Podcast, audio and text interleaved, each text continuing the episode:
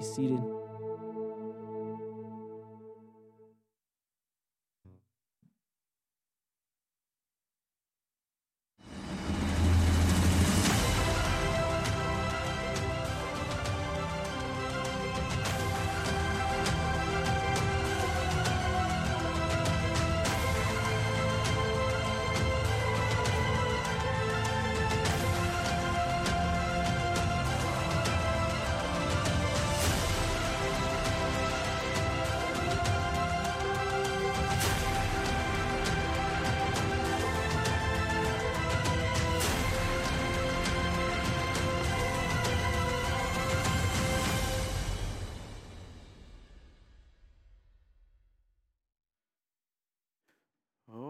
Let's get into our final week here in our series in the book of Acts.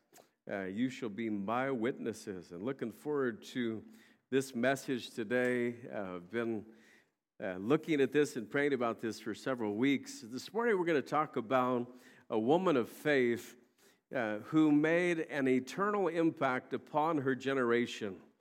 And really, when you think about it, that's all that God asks of each of us to serve our generation with eternity in view. And so let's head over toward Acts chapter 9 here this morning. And as you turn there, uh, don't forget this afternoon at 4 o'clock, we have next step classes 101 and 401. And it's not too late to enroll for those. Class 101 uh, introduces Centennial, what we believe, why we believe it, and how we practice it. And class 401 is a training on sharing Jesus with others. And so hope you can come to those. Uh, also, be praying for all the ladies who are headed to ladies' retreat uh, this week up in McCall and uh, ask God to work in a mighty way in each of their lives. Uh, I mentioned last Sunday that our mission banquet is coming up on October 30th, and you can sign up today at Connection Point to be a table captain for that special event. And the goal is to have 20 tables this year. And we'll be sharing more about that evening in the next two weeks. But if you can, sign up for a table today uh, so that we can get the ball rolling. I noticed that we have two tables claimed already, so only 18 more to go. So let's get on it. So, okay, uh, Acts chapter 9, verse number 36 is where we're starting today. And we'll read through verse 43. Now there was at Joppa a certain disciple named Tabitha, which by interpretation is called Dorcas. This woman was full of good works and alms deeds which she did. And it came to pass in those days that she was sick and died, whom when they had washed, they laid her in an upper chamber. And much as Lydda was nigh to Joppa, and the disciples had heard that Peter was there, they sent unto him two men, desiring him that he would not delay to come to them. Then Peter arose and went with them. When he was come, they brought him into the upper chamber, and all the widows stood by him weeping, and showing the coats and garments which Dorcas made while she was with them. But Peter put them all forth and kneeled down and prayed. And turning him to the body, said, Tabitha, arise. And she opened her eyes, and when she saw Peter, she sat up. And he gave her his hand and lifted her up. And when he had called the saints and widows, presented her alive. And it was known throughout all Joppa, and many believed in the Lord.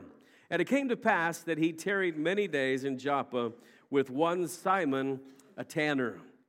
Now, in this passage today, we are reminded that God uses ordinary people.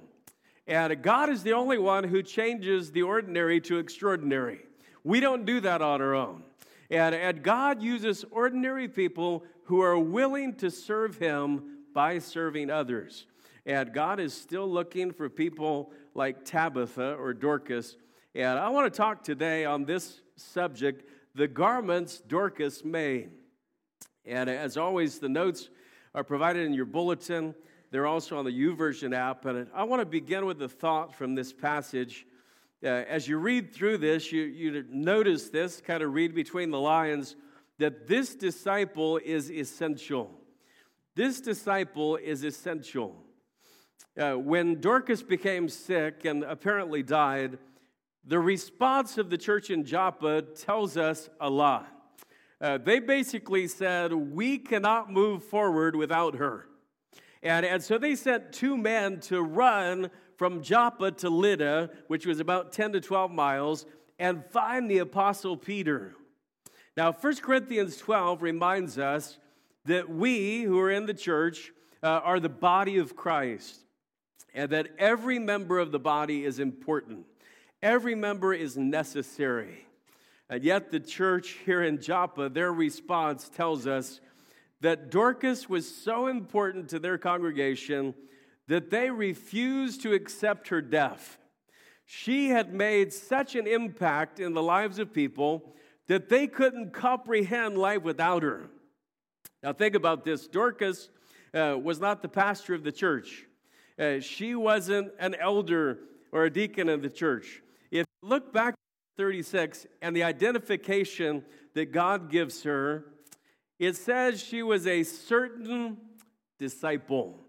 A certain disciple. She was exactly what God expects every one of his children to be a disciple. Jesus said in John 8 32, If you continue in my word, then are you my disciples indeed. Did you catch that? If you continue in my word, then are you my disciples indeed. And uh, that's what Dorcas was doing. She was continuing in the commands of Jesus. She was following the footsteps of her Savior in loving and caring for people. And Dorcas shows us that the value of one disciple cannot be calculated anywhere but in heaven. Now, some of the disciples of Jesus were out preaching to crowds. Uh, Dorcas was loving on people and sharing good news with them. And uh, there is no more important role in your life than the role of disciple. Yes, you might be uh, a mom or dad or son or daughter or student or teacher uh, or lawyer or store, owner, but if you are a child of God, the most important role you have is disciple. And Dorcas took this very seriously she used her life on what was most important to God. And I'm sure uh, that the pastor of the church at Joppa wished for a full congregation of Tabithas. Uh, but only Tabitha could be Tabitha, they called her Dorcas as well. Uh, every disciple is unique, every disciple is important. Every disciple has something that nobody else can do every disciple can reach somebody that nobody else can reach. And I don't think that I ask God for a church full of Tabithas, but I, I do constantly pray for a church full of disciples. Uh, people who have the same heart toward God and others that Tabitha had. And let me just say it one more time, just in case you missed this a second ago. There is no higher calling that God has given you than the call of discipleship. And Jesus said, Follow me, and I will make you. I will make you fishers of men. And just think about this for just a second. If every believer in this church had a heart for God like yours, what kind of church would this be? I'm not talking about comparing yourself among yourself.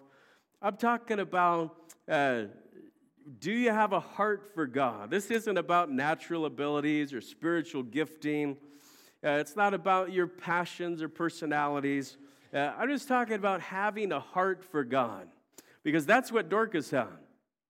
And, and look, if discipleship is good enough for your spouse but not for you, uh, or if it's good enough for your parents but not for you, or if it's good enough for your kids but not for you, then I have to ask this in love what are you doing here? Why do you come to church? Do you feel forced to be here? Uh, are you here out of habit? Are you here out of duty? Are you here to hang out with your friends? Uh, or are you here because you want to live as an authentic disciple of Jesus Christ? Uh, I don't know your heart, but God knows your heart, just like He knew the heart of Dorcas. And He is calling us all to the ordinary but eternal role of discipleship. The people in Joppa said, This disciple is essential. But look what else their actions tell us. Uh, number two, we find that her charity is evident. Her charity is evident. So these guys take off from Lydda to go look for, uh, for Peter. And after they make the 12 mile trip back to Joppa, uh, Peter uh, finds this group of people on the scene whose lives had been touched by the Christian charity of Dorcas. We read verse 36 uh, that she was full of good works and alms deeds which she did. And we find in, in verse number 39 that when Peter arrived in the room, uh, there were all these widows and ladies in the room weeping and showing him the coats and garments Dorcas made. And there were stacks of them. Uh, Dorcas apparently was this incredible seamstress, and I've always felt like uh, that somewhere in that stack was a, a patchwork quilt. Yeah, I just feel like Dorcas may have been the type to do a quilt. And uh, so we're going to kind of use that in our message today as an illustration uh, because her discipleship had led her to her ministry. It led her to do what she was capable of doing to bless and encourage others, whether they were believers or not. Dorcas was a servant. She was willing to use what God provided to minister to others. Now, if you are looking for somebody uh, to make a garment or a coat or a quilt, I'm not your guy. Uh, I cannot even sew a button on, right? How many of you like me, you, you can't even sew a button on?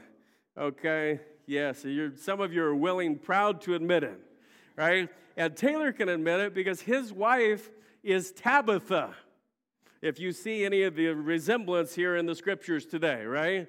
So he, he got that all figured out. He married somebody he could sew his buttons on. Uh, but you know, everybody has some type of natural ability that can be used to bless others. Maybe you're good at crafts. Uh, maybe you're good at carpentry. Jesus was a carpenter, right? Uh, maybe you uh, have a special gift for painting walls, or you can wash walls like nobody's business. Uh, maybe you know how to play a bass guitar or sing. Maybe you're a computer whiz or a master organizer. No matter what your abilities are, God created them for His kingdom purposes. He did not make you to waste your abilities. God didn't give you abilities that would be guarded and protected against His purposes. It's exactly the opposite. I remember uh, years ago hearing about all these singers uh, who grew up in church and they used to sing in front of the congregation and then they basically abandoned church and they went to become pop stars or rock stars or whatever. And uh, you remember Elvis Presley, some of you do, uh, back in the day. How many of you think Elvis is still alive, by the way? Okay, I'm just checking. Uh, but Elvis was kind of the crossover guy, right? He started in church, and then he went to old rock and roll, and then he kind of came back and sang some Christian songs. But you know, God doesn't make our abilities for us to just use on our own purposes. God makes our abilities for His purposes. And at the moment of salvation, the Holy Spirit also imparts to you a spiritual gift. And it looks like Dorcas may have had the gift of ministry or possibly mercy. And if you're a Christian, you have a spiritual gift too. Uh, in addition to your spiritual gift, God has made you passionate about things that other people don't care about. In fact, God has made you passionate about things that other people may not even notice, right? And, and those passions can be used for His purposes, uh, along with your unique per, uh, personality that has been designed for His kingdom purposes. Uh, but there's more. Your life experiences are also available for God to use. And you, you know which experiences God uses most? Your painful ones. God uses your pain to do more in your life for his kingdom than any other thing. God brings you comfort so that you can comfort others. Uh, in heaven, I definitely want to hear more on the backstory on Dorcas. Uh, uh, was she a widow herself? Why was she so passionate about providing clothing and garments? Uh, what were the life experiences that had shaped her heart for God? Could I tell you that your story, as you sit there this morning, is unlike the story of any other person on earth?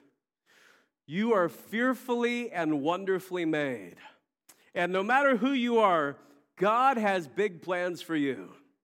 You know, every one of us is ordinary, and only God can make us extraordinary. Uh, and if you know that, then what possible reason could you ever have for refusing God's leading? Why would you ever want to waste your life on things that don't matter? Uh, I've heard over the years that missionaries who uh, go to other countries and then they come back, they kind of get bewildered with the American church. And it's never really happened much to me, but this year I've been gone on the mission field quite a bit. And uh, I've noticed that I'm a little bewildered than normal.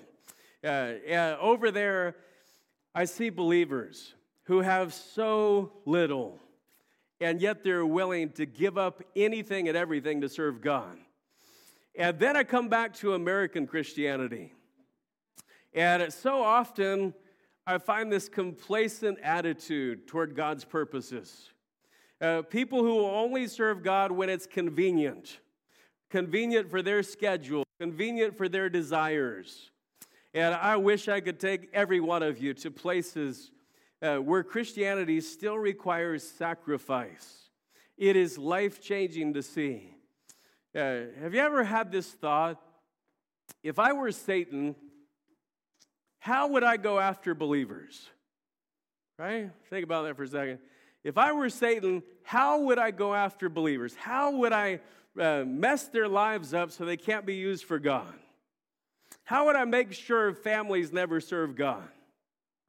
And I thought about it. Uh, I, I think I would get mothers and fathers to become obsessed with the things of this world. Right? I would push certain sports or TV shows to become more important than family and even God. I would get moms to think that focusing on children and home is literal oppression, right? I would hand kids electronic devices for hours every day so that they'll be programmed to do whatever the screen says, while parents abandon their own discipleship roles and put their kids to bed. And then families would already be set up for ruin, right? You know, Satan does his best work by allowing you to just live your life based on worldly lusts. He didn't have to do anything extraordinary. He just allows you to live where your passion wants to go away from God. And the 21st century holds more potential for distraction away from God than any time in the history of the world. Uh, if you're going to serve God in 2022, you're going to have to do it on purpose. But if you are willing to follow Jesus and use the resources He's providing, your life is going to touch an incredible number of lives, just like the life of Tabitha did. And our God is as powerful in this age as He's ever been. And that brings us to this third part. Uh, our God is exceeding abundantly able. Our God is exceeding abundantly able. And so here in Acts 9, uh, Peter kneels down and, and prays. He speaks these words Tabitha, arise. And God sees fit to bring her back to life. Now consider this for a minute. Why did God heal Dorcas? Right? Out of all the people in the Jerusalem church, why Dorcas? Right? You're just reading through the book of Acts, and, and all of a sudden, there's a woman in Acts chapter 9 who is raised from the dead and healed. And so I'm thinking, what, what could possibly be the reason? And I think there's two reasons. There's probably some others as well. Here's reason number one God's plan was that Dorcas had more to accomplish kingdom purposes on earth, right? He had more to do. Now, how many people could we ever say that about? It is exceedingly rare. Uh, for whatever reason, God was glorified by having Dorcas open her eyes and sit up. You know, there's something else to consider. Why would God heal Dorcas? And I think it is uh, that the church at Joppa had enough faith to ask big. They had enough faith to send two men to go find Peter. They had enough faith to gather in that room for prayer. They believed that God would do something extraordinary. And we still serve the God of the extraordinary. I love Ephesians 3:20. Now unto him that is able to do exceeding abundantly above all that we ask or think, according to the power that worketh in us, unto him be glory in the church by Jesus Christ throughout all ages, world without end. Amen. And, and folks, that is our God. So I want to ask you today how big is your God? See, the things that you pray about reveal how big you think your God is, right? Those problems in your life that you never pray about, your practical faith says you think God can't fix them. Uh, if you believe, then you ask, and you ask big. Think about how huge this is. Uh, you go back a couple chap- chapters in Acts, and here's what we find out God did not raise Stephen from the dead. Isn't that crazy? He raised Dorcas from the dead. Now, obviously, that's all part of uh, his kingdom purposes, his perfect will. Uh, but Stephen's death, nobody's there praying, God, would you raise Stephen back up? Right? Uh, he, his death made this huge impact on Saul of Tarsus to be a convert. But it's worth noting that nobody asked for him to be raised from the dead. And yet in Acts 9, the Christian in Joppa had the faith to pray for a lady who made quilts to be raised from the dead. And you're thinking, what in the world? How did this happen? And I think it's because they were willing to ask big. They were willing to put it out there. They were willing to go out on a limb. Two Sundays ago, I, I went to a Sunday afternoon prayer meeting uh, in this outdoor gathering in Brazzaville. And I noticed uh, as I got there, because I'm picking up some French, and I noticed that they were calling it uh, a national prayer meeting. And if you showed up to that meeting, you just walked in for the first time, you might think, how could this be a national prayer meeting? Right? There's like 15 people here. How could a meeting of 15 people affect an entire nation? And I would say this it depends on who their God is. Right?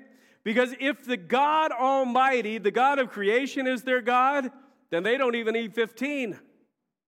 They don't even need five.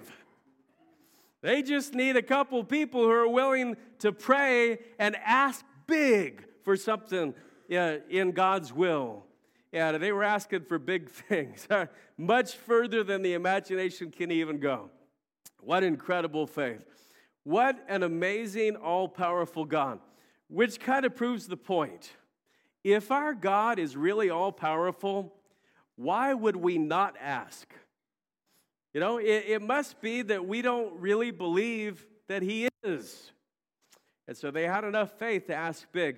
I love verse 41. And he gave her his hand and lifted her up.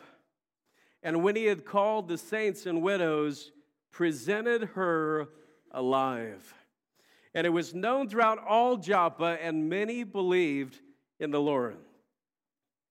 Let's talk about this fourth part. The impact of a testimony is eternal.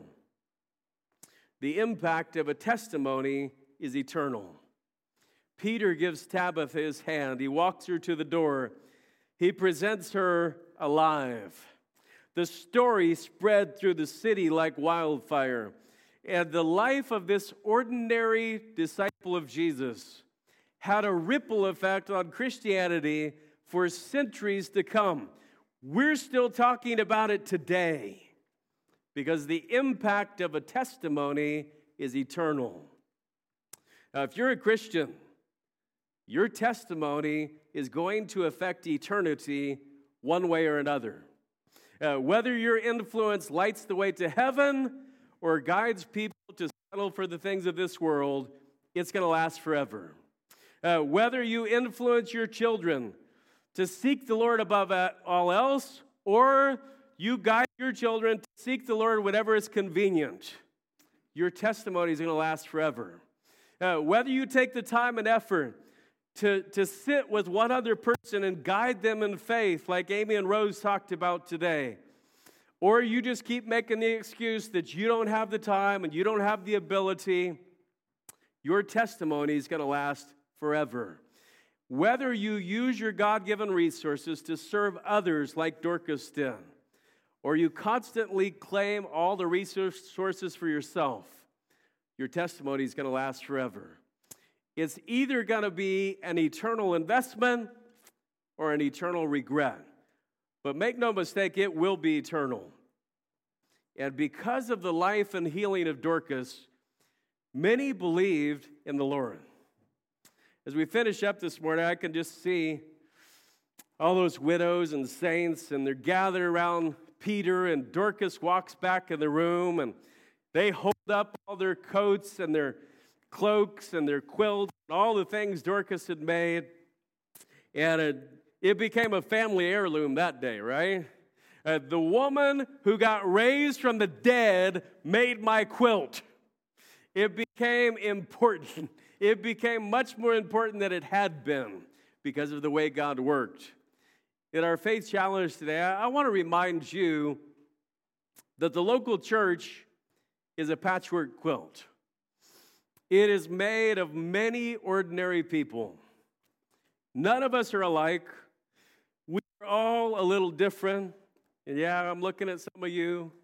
Uh, in, in, this quilt of God's church, uh, some are the, the squares and the solids, some are striped, uh, some are polka dotted, some are psychedelic, right? Some are pastels, some are just common gray.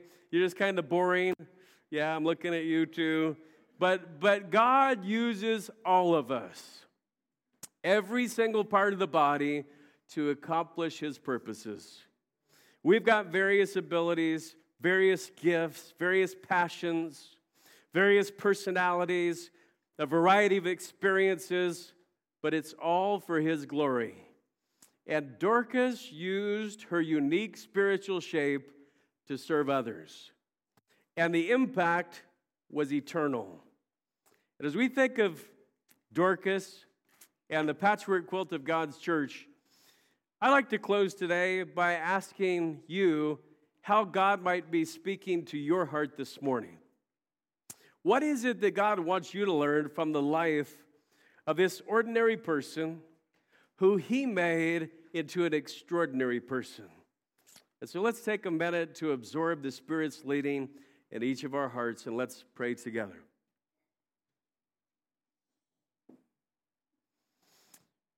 Father, I thank you that we could come and worship you together today. We thank you for the songs we've been able to share and proclaim your greatness.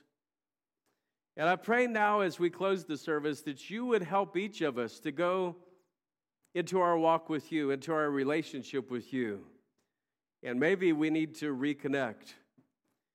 Maybe we need to have some restoration. Maybe we need to renew our walk with you in a more serious way. And Lord, the last couple of weeks we've highlighted on discipleship. Maybe there's something that you're doing in a heart right now uh, we're, we're all different, and uh, yet without you, we're nothing.